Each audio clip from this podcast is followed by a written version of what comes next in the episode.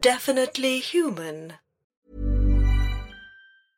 I'm Sandra, and I'm just the professional your small business was looking for. But you didn't hire me because you didn't use LinkedIn jobs. LinkedIn has professionals you can't find anywhere else, including those who aren't actively looking for a new job but might be open to the perfect role, like me.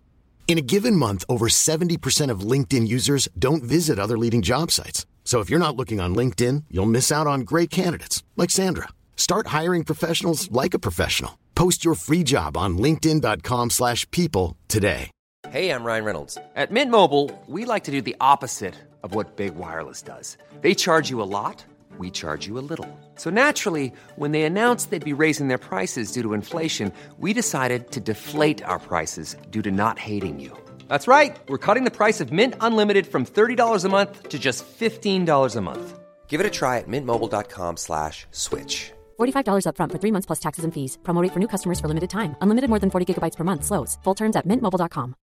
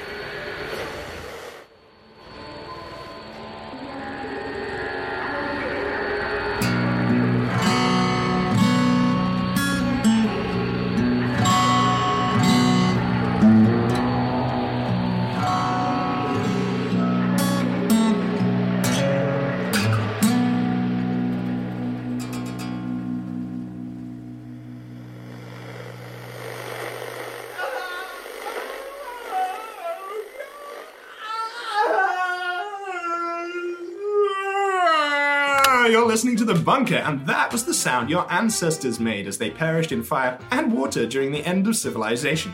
Yes, there was a significant amount of suffering, but amazingly, humanity persevered.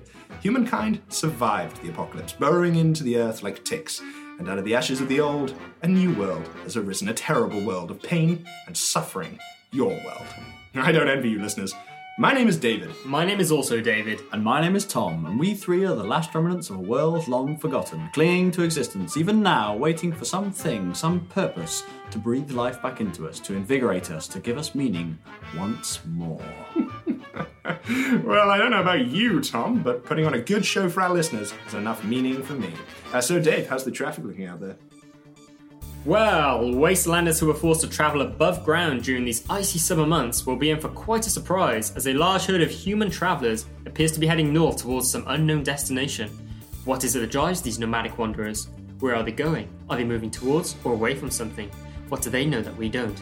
My advice is to not think about it too much. Thanks, Dave. And now here's an old advert from a time when life made sense.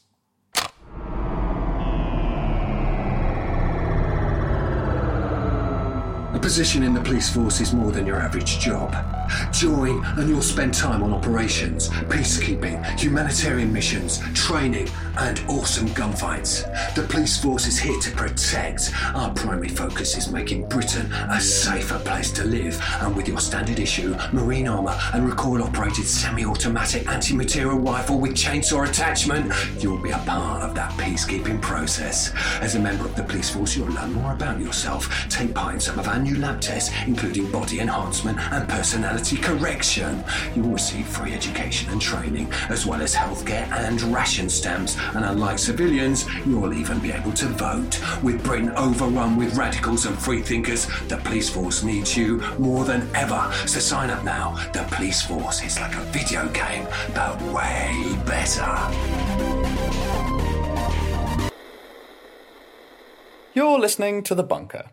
Coming up on today's show, we've got an abridged episode of the Monster Hunter series. Today's topic, edutainment, Mystic Martin, Marisha the Gardener, and of course, we'll be dusting off another old interview with a storyteller from the 21st century. This month, Interview Bot will be chatting with documentary filmmaker David Fedele. But first, Breaking news! Yes, you're quite right to scream, Tom, because we've just received word that a large pack of clones have been sighted at the Royal Albert Dock, where they have apparently set about rounding up human survivors into large refugee camps. We go now to our teenage reporter in the field, Emma Sterling. Emma, how's the situation down there? Well, David, the mood is tense here at the dock as large groups of men, women, and children are being ushered single file into the camps. Through the crudely constructed barbed wire fences, I can see rows upon rows of animal skin tents and several high watchtowers boasting rudimentary but effective searchlights. A deep trench has been dug all around the camps and filled with tree trunks that have been sharpened into spikes. And what's happening to the people inside the camps?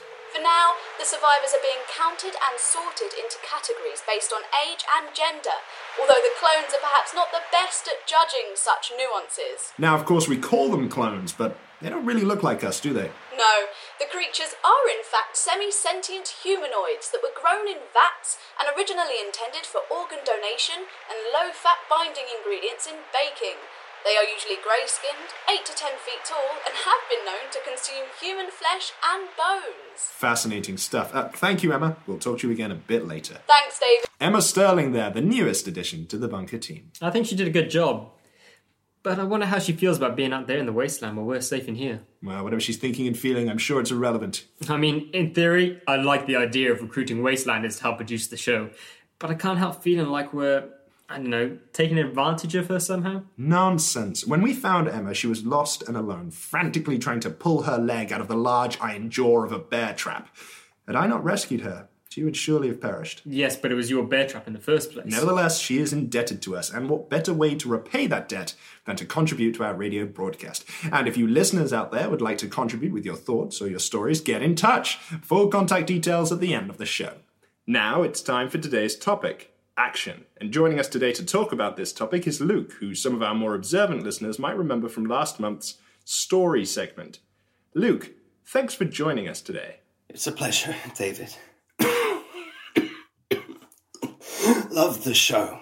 Now, I have to say, I'm a little surprised to hear from you today, given that the last time you called in, your sister had just come back from the dead and was tearing at your flesh with her tiny nine year old teeth. That whole thing was just a big misunderstanding. I had assumed my sister had died merely because she had stopped breathing, had no pulse or heartbeat, was pale and cold and completely stiff, staring blankly at the ceiling. But she got better. Oh, well, I'm happy to hear that. We're both perfectly fine now. Better than ever, in fact. Uh, great. So today I would like to talk about action. In storytelling, action is used to make the reader or listener feel like they are participating in the unfolding events of the story, as it describes what is actually happening. Action is movement. If you were to take a step back and look at life, unburdened by the bias of your conscious brain, all you would see is movement. That's all life is. When humans such as you and I have agency, they have the capacity to make choices and to act on those choices. That's the theory that action is the movement of a conscious being. But because most of our actions require the will to act, we are responsible for the consequences of those actions. Most people inadvertently perpetuate mass suffering through uninformed or selfish actions, but worse than that, we allow this suffering to continue through our inaction. Of course, we don't want to actually help others in need, as that would require time and resources, but we also don't want to feel guilty about our decision to willfully ignore those people. If only there were some way to relieve ourselves from the burden of responsibility. If only our actions could be the will of some other being and not our own. Well, have I got the thing for you? Introducing the plague! It's the brand new craze that's sweeping the nation. I've got the plague, and now you can have it too. One little bite from me or my family will inject millions of tiny sentient microorganisms into your bloodstream. It's only a matter of hours before they pop in your brain and take control of your cognitive functions. That's right, no more responsibility for your actions. Every step you take will be directed by the plague. Finally, you'll be free to enjoy life without the weight of your guilt holding you down. You'll feel light as air without a care in the world because nothing you do will be your fault. Breeze through life like a fluffy cloud with the plague, 100% proven to reduce stress. The plague! Forget about the inevitable torment of your fellow human beings. There's literally nothing you can do to stop it when you have the plague. To get the plague, simply wait for us to come to you. We're growing in number every day and nothing can stop us. The plague! Because action without consequence is bliss.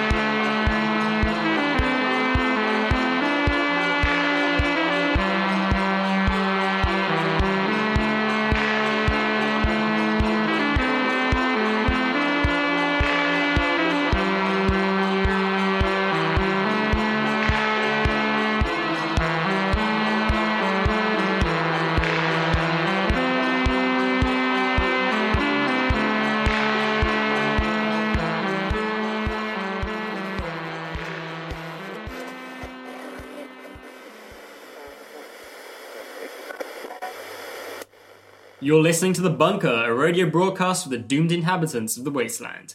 Coming up, we've got more news on the concentration camps. But first, a game, and more specifically, a quiz from our archive of old world stuff. Uh, this is the How to Be a Productive Member of Society quiz, which was an annual mandatory test issued by our beloved and dearly missed world government. So, Tom, let's jump right into it. Question one How important is the world government to you? Is it very important? Important, neither important or unimportant, unimportant or very unimportant. And I'll remind you that there is only one right answer. Oh, what's the point? I'm sorry? Seriously, what is the point? We've been stuck in this bunker forever. I can't take it anymore, especially now I know that there are people living out there in the wasteland, not just surviving, but actually living. I've got to get out there myself. Wow. That's the most insane thing I've ever heard you say. And that's saying something. Dave, come on, you know what I'm talking about. This place is killing us. Yeah, Tom, metaphorically, but the wasteland will kill us literally. Listen to Dave, he's talking sense. He's come to terms with the fact that all his grand ambitions are as obtainable as dust in the wind. I've, I've made up my mind. I'm leaving this place, and you can't stop me. You're right, Tom. I can't stop you. Oh, wait, yes, I can. Dave, lock him in the kitchen, will you?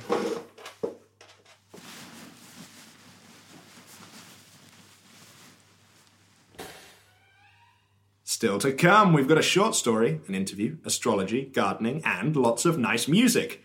But first.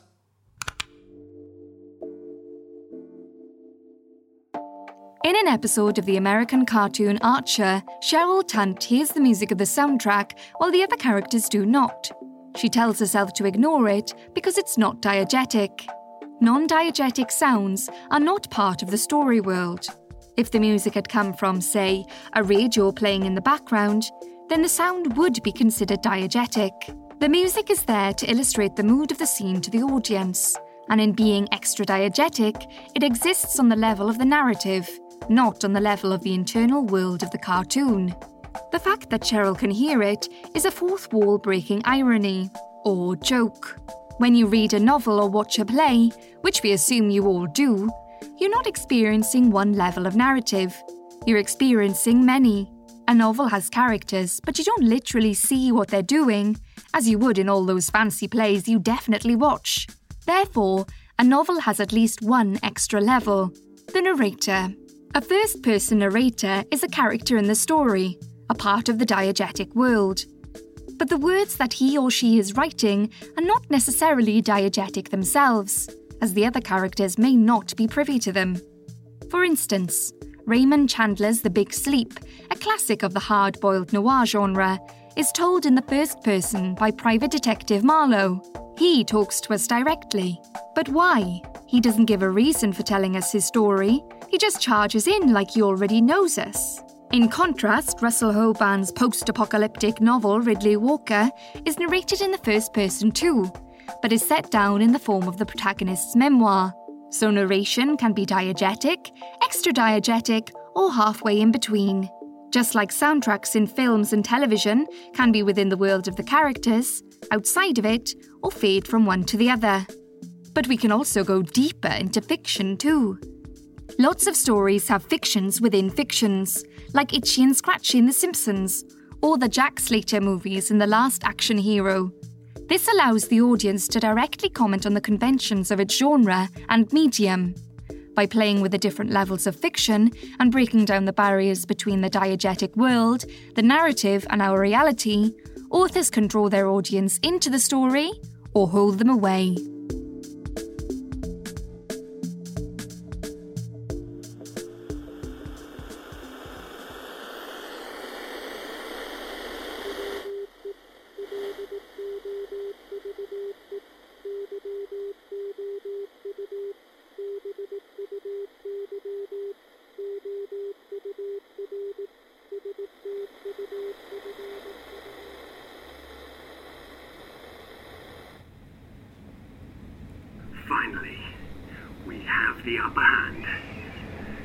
The is trapped.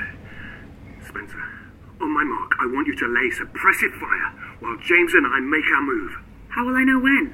Oh, you'll know. I'll make it clear. How can we ever know when? Spencer, what's the interface between stasis and action? Oh, no. Not this again. That question doesn't make sense, James. The act is merely the extension of the will, so really the question becomes whence our purpose? No! No. I told you to. No more metaphysical debates in the field ever again. Or I'll bring you both up on charges.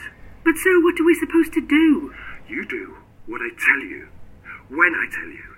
Don't think, just act. What does that mean, sir? We may have the will to act, but the act itself is a different state that defies description. Awareness of the action paralyzes the mind. Just by being conscious, we're forced to examine, and, and in the examination, we pause. Shut up. I can't agree, James. There's no essential difference between the will and the act. See, I can hold my hand still or move it, but I can't intend to move it without moving it. I'm just fooling myself. There's no way to identify the dividing moment between moving and not moving because it's a misconception. As the ancient said, between the motion and the act falls the shadow. Enough! To hell with you. And to hell with your ancients. I'm sorry, sir. No. What's your malfunction? You two meatheads are talking like action is driven by consciousness. Don't you see? You don't decide to do something and then do it. That's the exact misapprehension that leads you to search for the interface between the will and the act that you admit doesn't exist. The will seated in the unconscious impels the act. Whatever your post rationalizations or reflective crises, the inescapable truth is that the act precedes the thought. Consciousness is simply awareness of what has already presented itself upon the stage of the mind. We don't have will, we are will. It's only through the cognitive illusion of self awareness that we hear the echo before the voice. Have I made myself clear? Yes, sir. Sir. Right. Let's go kill something.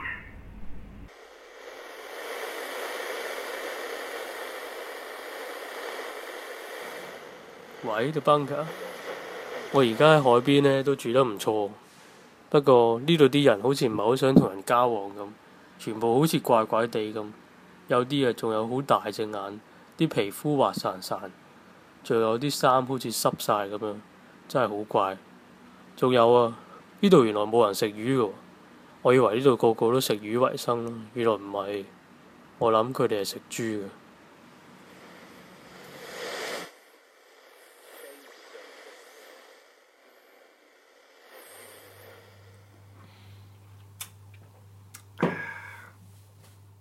Hey, Dave. What's troubling you? We knocked Tom unconscious and locked him in the kitchen. Oh, yeah. I mean, I know he was out of control saying those crazy things, but still, I feel guilty. I don't feel guilty. Oh, okay. But maybe you should go and have a chat with him, uh, see if he's feeling, you know, less mad. Oh, alright then.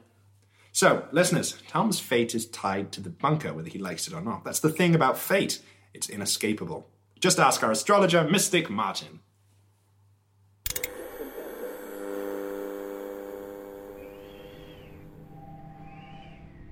Welcome, children, to the sound of my voice. I am Martin the Evanescent, mystic astrologer and pacifist warrior. I have good news and bad news. The good news is there's a new moon in the sky, and it's shining moonbeams down on all you lucky Geminis. Soak up those moonbeams, Geminis, soak them all up. The bad news is nothing any of you do will ever really mean anything in the vast, empty darkness of the universe. You're all just killing time before it kills you. Ciao for now.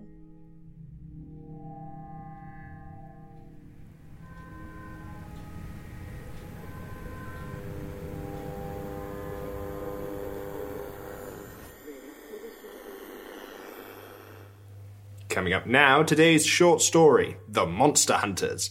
This is actually an abridged episode of a series that ran sometime in the 21st century. It was written and performed by Peter Davis and Matthew Woodcock, and. David, we've got a slight problem. What now? Tom has escaped. Somehow. Oh, for crying out loud. Tom, where are you? Ha ha ha, you'll never find me. You in the air vents again? No. no. Use the broom, will you? Sure. Guys, really? I'm not on the air vent. Oh, oh, hey, hey, stop it! Oh, oh, you guys, that, that really hurt! It's for your own good. Look what you've become, Tom. You're denying me my human rights. I demand to be allowed to leave. Tom, human rights are a pretty outdated concept. I mean, I agree with you in principle, but let's be realistic Oh, here. come on. I'm not changing my mind. I think I made this decision a long time ago. It's just taken me a while to gather my courage. But I'm leaving. You can lock me up all you like, but I'll find a way out. All right. All right. I guess there's really nothing we can do. But David, come on. You'll die out there. Yes. Yes, he will. But he'll die a free man. Make sure you pack enough supplies to get you going in your new life, Tom. I will. Thank you. Thank you, guys. What, what are we going to do now? We're going to play this story.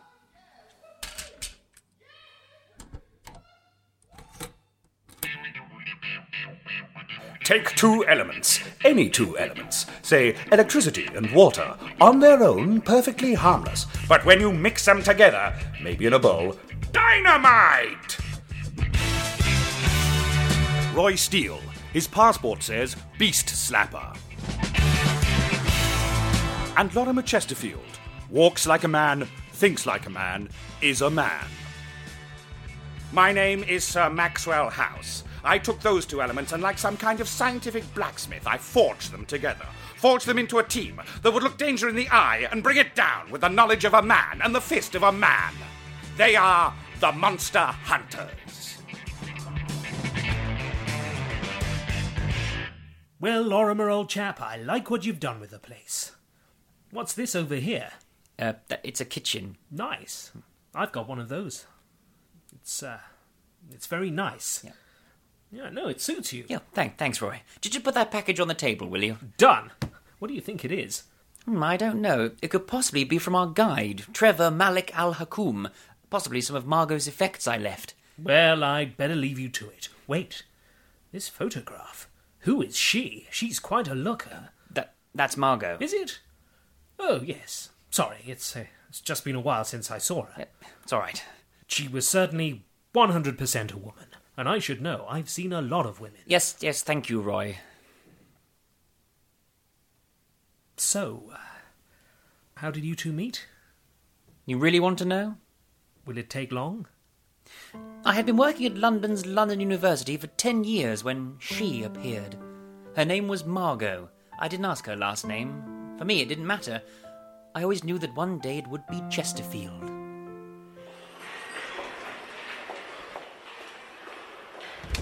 Excuse me.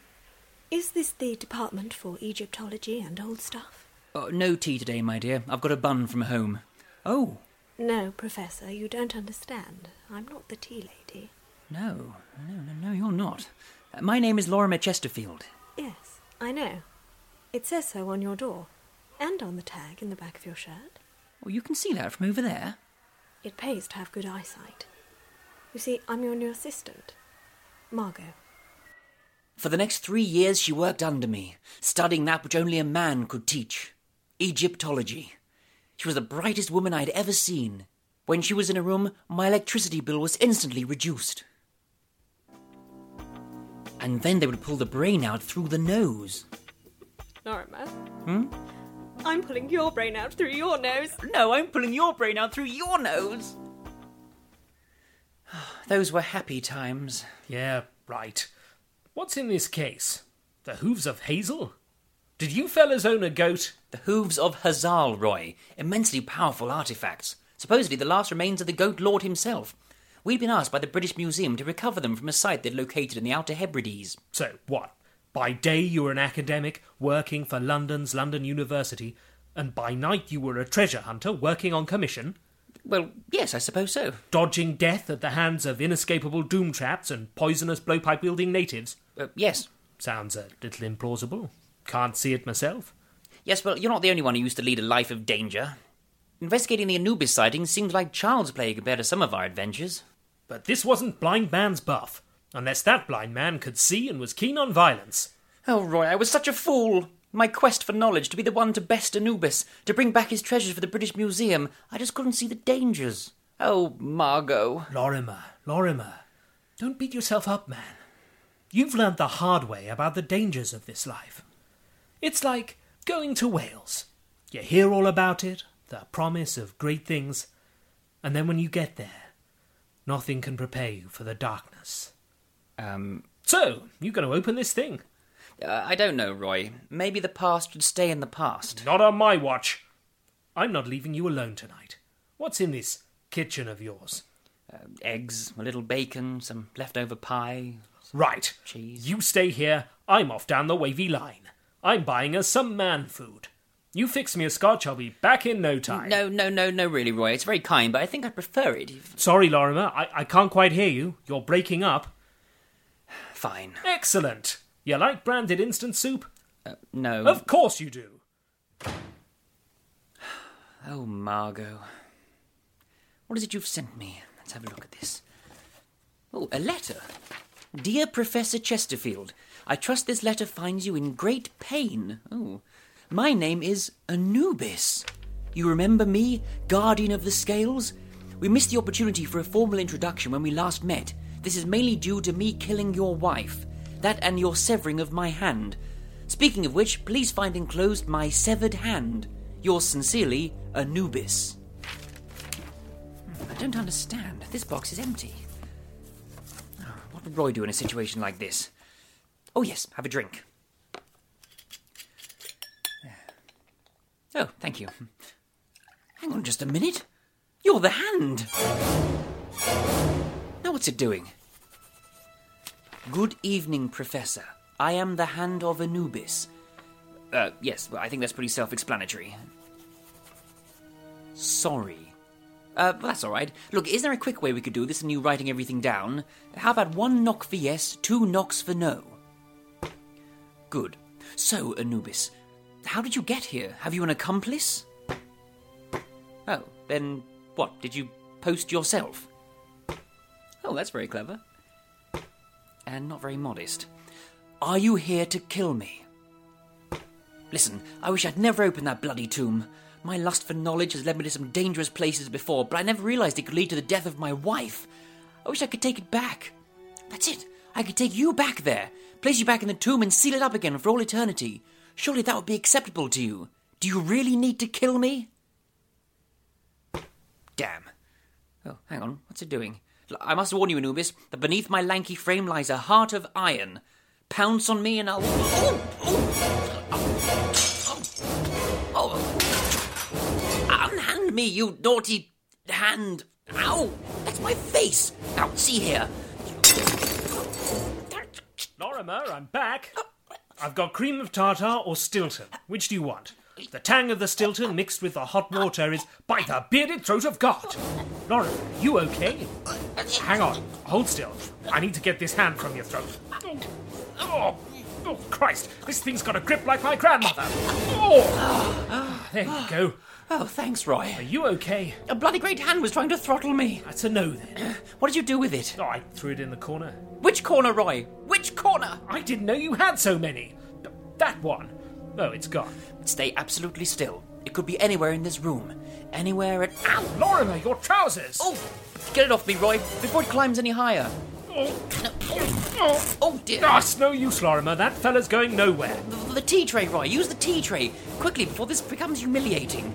Got it. Y- yes, I heard. Now, now hit it. There's no need to explain. When it comes to a beating, you're talking to an expert. Unhand him, you disembodied bastard. Oh, oh thanks. Wait a minute, Roy. You've maddened it. Look out! Lorimer, it's trying to kill me in the face. Hold still, old fellow. No, not the tea tray. No. Okay, hold on then. I've got a scroll around here somewhere. What, a scroll? What are you going to do? Read to it until it falls asleep? Almost, but not quite. Right, let's have a look. Ah, got it. Okay, now uh, let's have a look at this. So, um, oh, thou Lord of Souls, oh, thou Lord of the Tomb, thou Mighty One, Anubis, let this limb be without movement. Let it. Lorimer, Lorimer, it's loosening. This, this is where I come in. No, no, oh, wait, Roy, I haven't finished. I've never punched myself in the face before. It's quite novel. I'll just put this fella back in its box, and we can pop it to Sir Maxwell. Ooh. What's wrong, old man? I, I didn't get to finish the scroll. You can read it later. And in peace, now this thing's dead. Is it, Roy? Is it? Yes.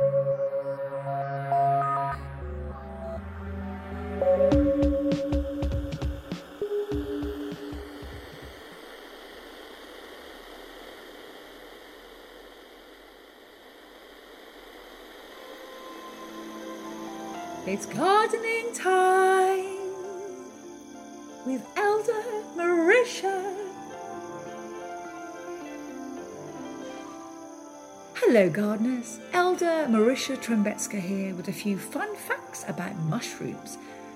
Mushrooms are the fruit of a fungus and are common in most parts of the wasteland. Only 1% of mushrooms are fatal, but the poison switches species every day, so you can never be sure. Despite the variety of shapes, sizes, colours, and smells, all mushrooms are connected underground, like a hive mind stretching out their roots to strangle the planet. Mushrooms first appeared in the Dark Ages when a strangely metallic meteorite was discovered in Wales. Happy foraging, friends, and may Earth be with you.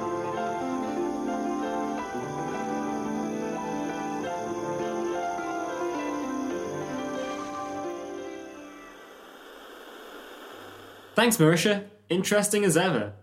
Just a quick update on the traffic situation. We mentioned earlier that there was a long line of travellers heading north, and we are unsure why that was. We can now confirm that the answer is plague. So there you go. Anyone who guessed plague, well done to you. Full points. Well, guys, this is it. Goodbye, David. Goodbye, Tom.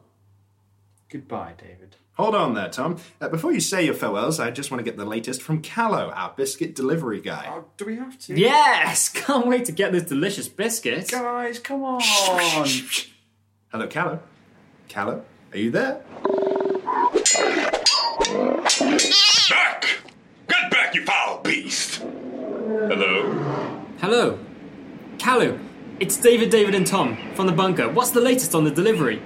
Well, I've encountered uh, you wretched horror! Get back, I say! Meet your doom! I've encountered a slight uh, hold up, and I'm currently engaged in mortal combat with a pack of radioactive phantom cats. Fantastic. Talk us through the action. Beasts have teeth like axe blades, fur like wild wool, and bodies as big as bicycles. My trusty rapier is all that stands between their gnashing jaws and your precious biscuits. Take that! Ah! I've just dealt one a blow across his forehead. That'll teach him. Ah! Are you okay? Callow? I'm alive! I received a gash across my chest. This is brilliant radio. I'm even. The pain of this gaping chest wound, which really is bleeding quite severely, It's nothing compared to my wounded pride. For every moment I stand here fighting further delays my delivery of your valuable goods. Don't worry about the biscuits, just save yourself! Tom, think about what you're saying, man. Oh, my lords, your voices raise my spirits and remind me of my noble commitment. However, I'm afraid I must end our conversation. A phantom cat has taken me by the leg and is dragging me across the ground. I've lost my sword and I'm struggling to reach the hunting knife strapped to my thigh. But it's also action packed. Are you sure you can't tell us just a bit more? I beg a thousand pardons, sir, but I fear I cannot do that whilst preserving my life. And more importantly, your biscuits. We shall speak soon. Well, that was a stroke of luck. Yes, indeed. And I'm looking forward to finally get my hands on those biscuits. Hmm, I know what you're trying to do. Hmm? What do you mean? You're trying to get me to stay with the promise of biscuits. You know how much they mean to me. what nonsense! As if we would sing so low. Now, correct me if I'm wrong, David, but there are no biscuits in the wasteland, are there? No, you're quite right, Dave. No biscuits at all. Be that as it may, I'm still going. Not even biscuits can stop me now. Duly noted, Tom. It's time for you to go. Nothing more to be said. Right. Well.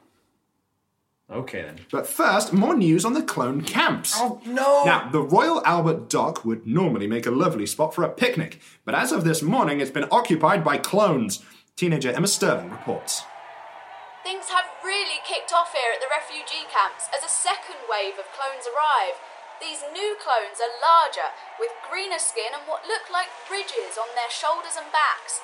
Their ceremonial bone armour mark them out as officers, and this is really the first indication we have that this is more than a simple raiding party. And what's the current condition of the human survivors in the camps? Well, there has been several escape attempts. Many individuals are currently lined up in a row against the wall and. And yes, I don't know if you can hear that, but they are now making an example of the unruly prisoners by firing bullets into their heads and bodies. And now even more prisoners are revolting, and it's pandemonium here at the dock as the humans fight back against their oppressors with rocks and large sticks. It's difficult to see who has the advantage here. The humans outnumber the clones, but the clones have superior weaponry. One of the larger clones has just grabbed a human by the hair and appears to be gobbling them up like a fat child eating a cake made of blood and bones and sinew. Wow! That really is horrible! Um, so. Only time will tell how this affects the peace treaty between humans and clones, but in this reporter's opinion, there's going to be a lot of embarrassed faces at the next Economic and Social Council gathering. Uh, thanks, Emma. And now, a lovely interview.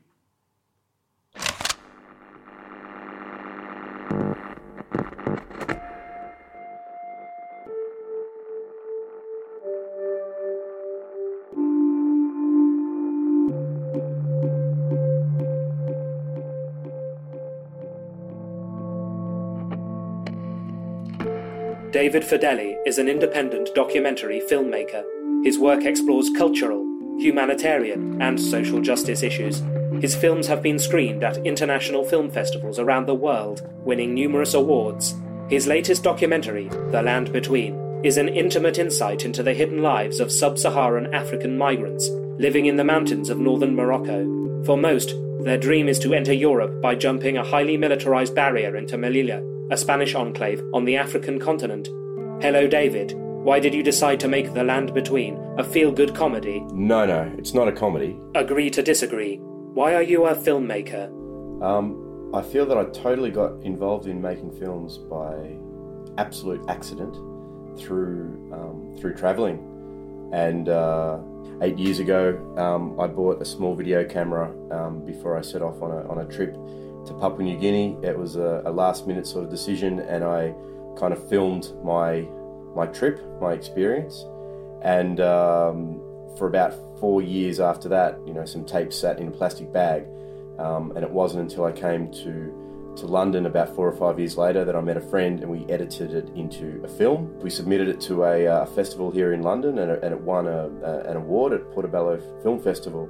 Um, I had this idea, you know, but it was more sort of this this this dream or this kind of um, you know romantic notion of, of making films. But once we made that film and once it sort of it won an award, I thought that it was something that I could you know seriously consider um, continuing. So since then, it's only been about three or four years. I've kind of become totally addicted um, and obsessed by the, the notion of making films.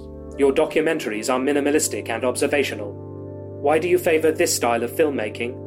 I think because I never actually, I never studied filmmaking. I'm totally self-taught, and what I tried to do is just observe um, a particular place or a particular reality that I find myself in, and try to, um, in a way, transport an audience or a viewer to feel like they are um, seeing what I'm in, seeing and experiencing. So, you know, when when I experience something, I don't hear um, sound effects, I don't hear music, I hear and I see um, what is in front of me. I try to record that and try to um, to transport that to a to, to an audience. Your films are largely concerned with exposing injustice and giving the disenfranchised a voice. Why? Don't you think it's too late for humanity? Wouldn't it be better if you all just gave up now? Save yourself a lot of trouble. My films do cover social and environmental issues, and because of that, I guess um, people can say I, I, make depressive films, but I don't have any problem with that. I don't. I think we are our society or our life is so involved and absorbed in in um, not exploring these issues and, and, and distractions and, and advertisements and comedy. And I'm quite happy to transport a viewer into this environment and expose them to uh, a reality that, that, that is happening. Um, you know, if you want to laugh, don't watch my films. I, am still not 100% sure if there's anything interesting or worthwhile about making films. And half of me wonders whether I am better off spending my life drinking pina coladas on a, on a beach in Thailand because I am a negative and pessimistic person. I do see the doom and gloom in the, uh, in the world. I have a, a small hope that by making projects like this, it exposes people to realities and hopefully a situation can change. How do you go about coaxing these emotional and powerful stories out of the individuals you are documenting? Is it a simple matter of gaining their trust? Or does it require more unorthodox methods, such as torture? No, I haven't had to torture anybody yet. I guess the only person that's tortured in the process of making these films is me. Um, the way I work is very, very closely with the people that I'm that I'm filming. For me, it's very much about trust. It's about gaining trust. It's about maintaining trust, and then it's keeping the trust going once the, the project has finished in maintaining contact and, and not just seeing yourself as a filmmaker who's there to make a film and leave. No, I think we have a responsibility once we get involved in somebody's life. The film is finished, but the project very much continues and, and their reality continues. And so my obligation and uh, ethical responsibility continues also. Morocco, Ghana, Papua New Guinea. Why were you drawn to these places? Are you just wandering the planet looking for stories? Uh, I'm pretty much wandering the planet. I guess my the, the way that I did get into to making films, as I said, was through traveling, and I kind of use making films as a way to enable me to st- uh, to go to places that I'm interested in, in and explore situations and stories that I'm that I'm interested in. As a documentary filmmaker, you are searching for truth, and yet film can never be truly objective because the camera is an extension of the filmmaker. So, what is the purpose of your work? I really put everything into my my work, and I hope that people can can feel that and can gain something and can not only be informed and not only be educated, but can feel something and can be inspired or motivated to act or to do something. You know, awareness in itself for me is almost useless. Just because you're aware of something, unless we actually do something because of it, um, maybe all we're doing is just participating in this sort of perverse system of filming poverty, going to the cinema with our popcorn to watch poverty, patting ourselves on the back because we've exposed ourselves to that issue for half an hour or an hour, and then getting on with our lives. No, I want you to do something. I want you to act. How long does your species have left on this planet? 50 years? 100 years? I don't know how long we've got on. The way we're going, we, we're not going to have very long on this planet at all. Or if we do, it's not going to be a very nice place to uh, to live in. We live in the short term. We have disregard for what may happen in the in the in the future for, for our planet and so forth. So I do think we have a, a total sort of disconnect. More and more living in our kind of individualistic bubble. So in a, in a way, I'm actually trying to make a film actually to try to reduce the the disconnect or to reduce the distance um, that we see between our actions and uh, and the results of our actions. But you know, in the end, I think that we, um, us humans, I mean, I think we're going to have to make it. I mean, what's the worst that could happen? I admire your optimism.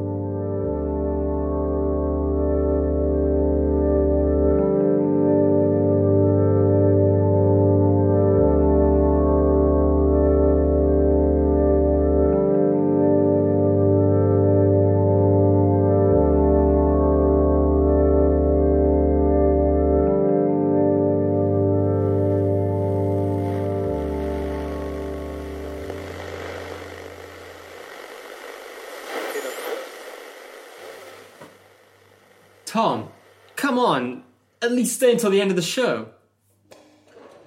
Yeah, what's a few more minutes? Enough, guys. This is it. Someday I shall return with many great stories to tell you, stories that I shall acquire from the outside world. I shall bring them back to you as gifts, and then you will want to leave too, I'm sure of it. Until then, I'll be tuning you every month. Goodbye.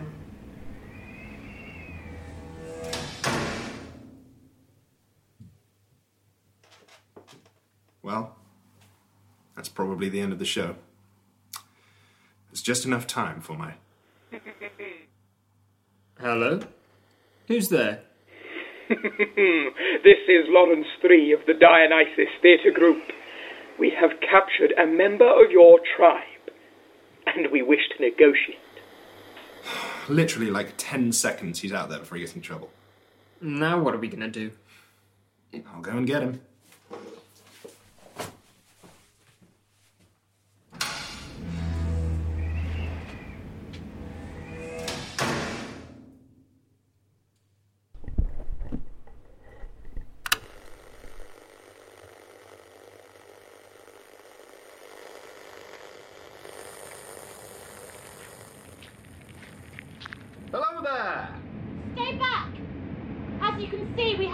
Have your friend. Oh, yeah.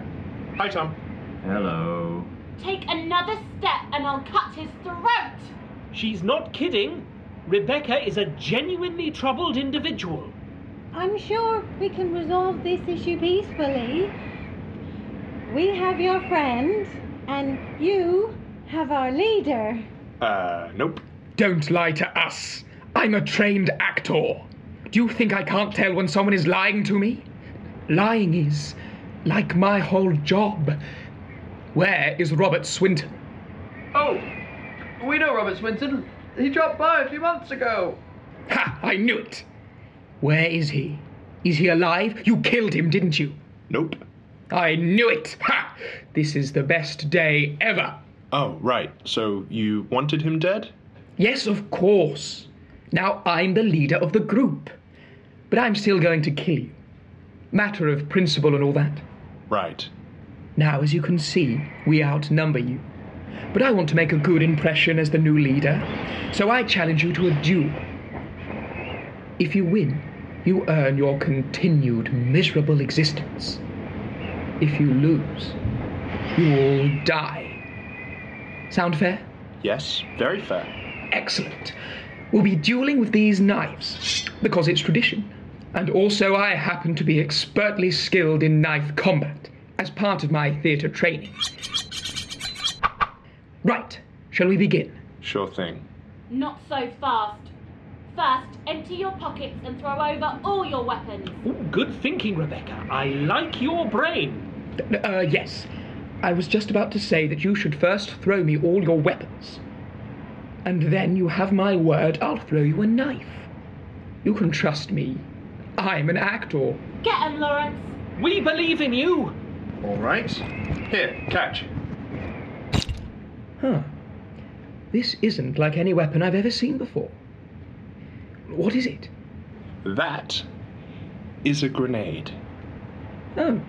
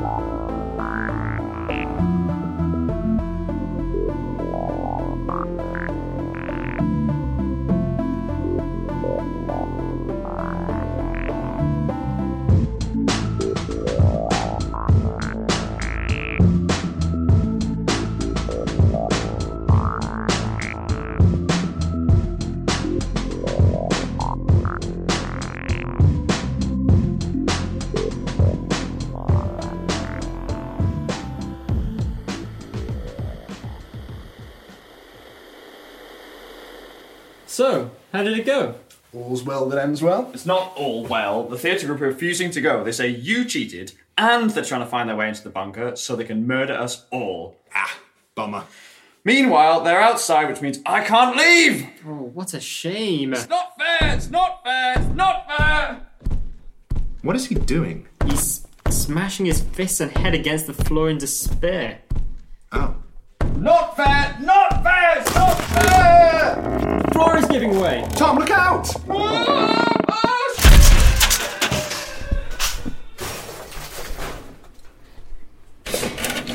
Tom, are you alright? You've fallen down a hole. Yes, I'm deduced that much, David. I, I appear to be in some kind of underground tunnel. Guys, this is perfect! Uh, it is? This must be a way out! A secret escape tunnel or something! And all this time it was beneath us, right under our noses! We had no idea! Doesn't look very safe down there, Tom. Uh, why don't you climb back up and I'll stick the kettle on? No! Just throw down my supplies! And some candles! Here!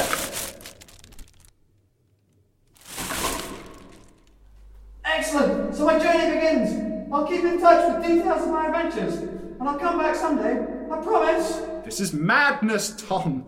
That underground tunnel is probably swarming with all kinds of filthy creatures. What if there are giant spiders down there, or, or leprechauns, or even worse, hippies? Don't be ridiculous, David! Leprechauns and hippies are just myths! Tom, I want you to take my lucky pillow. Catch! Oh, thanks, Dave. It's very kind of you. And my lucky saucepan. Uh, that's not necessary. Oh! Goodbye, Tom. Goodbye. Goodbye, David. I can't believe he left us. Yeah. Now what? Uh, now it's time for my final thought. uh,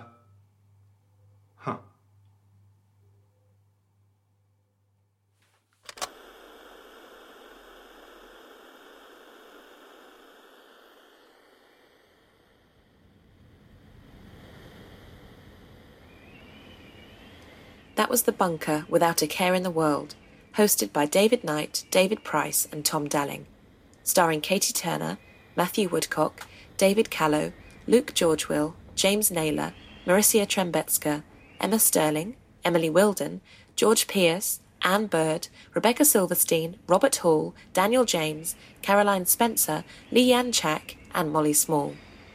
Today's topic was performed by Luke Georgewill. Luke is a wastelander and is, apparently, still alive. Good for him. The short story was The Monster Hunters, written and performed by Matthew Woodcock and Peter Davis. The story was an abridged version of The Hand of Anubis, Series 1, Episode 3 of the Monster Hunters podcast. To find out more, visit themonsterhunters.com and look for them on iTunes. Today's interviewee was David Fedele. David is an independent documentary filmmaker, traveller, wanderer, dreamer, musician, part time philosopher, and full time crazy person. To watch his films and find out more about him, check out david-fedele.com. The music was by Kia Doherty, Jonathan Day, Ben Osborne, and Tom Dalling, with sound effects from freesound.org. And the song was Invasion of the Dead by Call Me Greenhorn.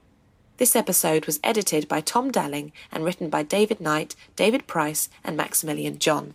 If you like the Bunker podcast, please consider supporting its production by making a donation.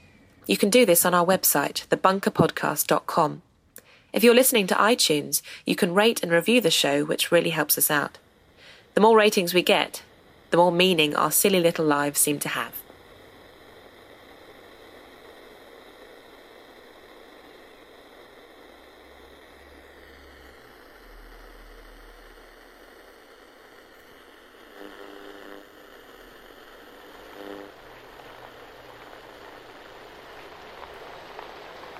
Hi guys, hope you're well. Katie here, just calling in to let you know how I'm getting on. As luck would have it, I was ambushed by these four guys yesterday. Guess what? They were from the People Tribe. You remember I mentioned them? So I hacked three of them to pieces with my improvised bone machete and tortured the other one for a bit of info. Turns out, the People Tribe have a campsite nearby. Well, I say nearby, it's on the other side of a great big chasm which seems to split the very planet in two. But here's the thing the leader of the camp is a huge man, clad in armour with a lion on his breastplate and wings on his helmet. Sound familiar? I'm super excited about this, guys. I can almost feel the beating of his dying heart in my hands. Oh, yeah. The smell of blood from killing those guys yesterday attracted this massive lone wolf. And he, he's kind of taken to following me around. Who's a cute wolf? You are, yes, you are. Look at your face. I've named him Mr. Cuddles. Anyway, that's all from me. Have a good one, guys. Bye. Say bye, Mr. Cuddles. Bye.